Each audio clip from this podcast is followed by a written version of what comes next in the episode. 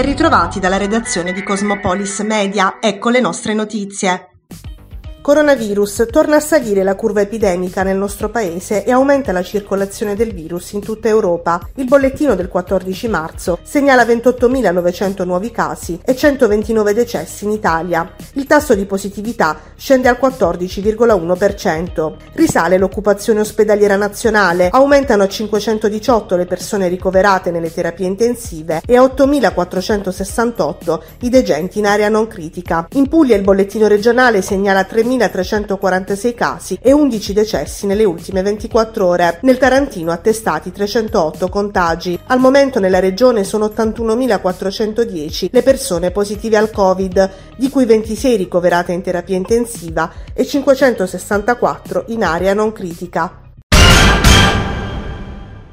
Sono più di 4.000 i docenti e il personale ATA che negli ultimi due anni hanno rafforzato l'organico nelle scuole pugliesi per far fronte alle difficoltà e ai disagi causati dalla pandemia da Covid-19. Un gran numero di lavoratori che rischia, con la fine dello stato di emergenza stabilito dal governo per il 31 marzo, di trovarsi improvvisamente a casa. Per questo motivo l'assessore all'istruzione, alla formazione e al lavoro della regione Puglia, Sebastiano Leo, si è fatto portavoce cioè dell'intera comunità scolastica pugliese, chiedendo al governo una proroga dei contratti del personale Covid, almeno fino alla fine del mese di giugno. Coop Alleanza 3.0 ha deciso di spegnere dai prossimi giorni la luce delle insegne durante la chiusura notturna nei suoi 350 punti vendita, tra questi anche quelli attualmente in Puglia. Un modo per accogliere la richiesta del governo di utilizzare l'energia senza sprechi, vista la situazione causata dalla guerra in Ucraina, e nel contempo fare una scelta ecologica e sostenibile. Spegniamo quando non serve e quindi la scelta di Coop. La stima è che lo spegnimento delle insegne porterà porterà al risparmio di circa 1,8 milioni di kWh l'anno corrispondente alla mancata emissione in atmosfera di circa 630 tonnellate di CO2, pari alla piantumazione di circa 900 alberi utilizzare dipendenti di Ilva in amministrazione straordinaria, circa 1600 solo a Taranto, da parte di soggetti pubblici e privati, è un progetto che la Regione Puglia ha candidato al Piano Nazionale di Ripresa e Resilienza. Si tratta di un'iniziativa da 10 milioni di euro per la riqualificazione professionale dei cassi integrati della società siderurgica proprietaria degli impianti, lavoratori non assunti nel 2018 all'atto del subentro in fitto dal gestore ArcelorMittal Mittal e per questo rimasti in cassa straordinaria, a sua volta integrata economicamente da un intervento finanziario dello Stato riconosciuto anche per il 2022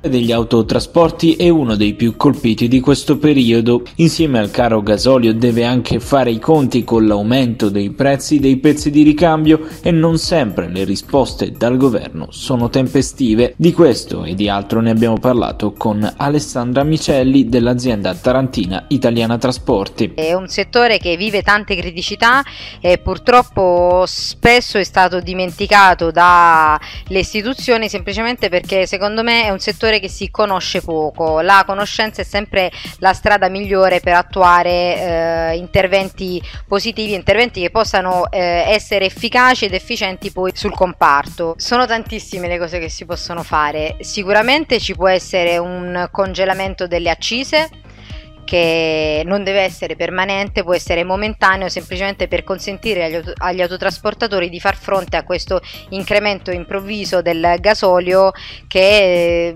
rende davvero più efficiente stare fermi che uscire e viaggiare perché i prezzi sono troppo bassi rispetto ai costi. Ma sicuramente anche la clausola gasolio di cui si parla da anni sarebbe fondamentale perché consente che le tariffe eh, si modifichino automaticamente in base a al prezzo del gasolio.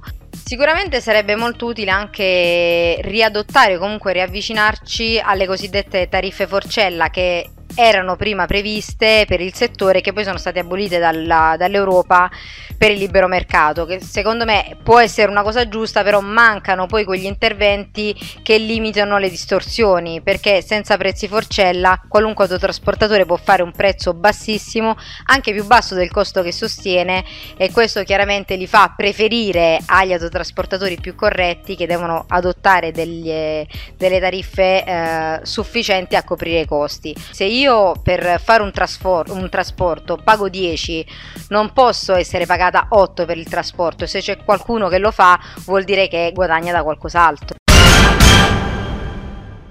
La Commissione Bilancio del Senato licenzia 150 milioni di euro per finanziare i Giochi del Mediterraneo 2026. Un grande risultato per la nostra Taranto e per tutta la Puglia, commentano il consigliere regionale e coordinatore provinciale di Taranto di Fratelli d'Italia Vito De Palma e del coordinatore cittadino di Fratelli d'Italia Taranto Massimiliano Di Cuia. Le scorse settimane abbiamo rappresentato alla delegazione parlamentare di Forza Italia proseguono la necessità di reperire ingenti risorse risorse affinché l'evento non rimanesse su carta. Una boccata d'ossigeno secondo il candidato sindaco per la grande alleanza per Taranto Walter Musillo, ma occorrerà precisa seguire passo passo le azioni proposte dall'Agenzia regionale Asset per evitare che per le opere relative alla costruzione degli impianti sportivi a Taranto per la loro ristrutturazione restino soltanto le briciole. Il Medimex torna con le esibizioni di musica dal vivo e sceglie ancora una volta Taranto come meta. L'evento avrà luogo nel mese di giugno, come confermato dall'attuale commissario prefettizio Vincenzo Cardellicchio, una delle più importanti manifestazioni musicali pugliesi approdata a Taranto nel 2018 ed allora ha legato saldamente il suo programma al capoluogo ionico anche durante il difficile periodo della pandemia. L'ex sindaco di Taranto Rinaldo Melucci ha voluto sottolineare come questo risultato risultato frutto di un'intensa collaborazione con la regione e della visione di Taranto come città dei festival. Dalla redazione di Cosmopolis News è tutto, al prossimo aggiornamento.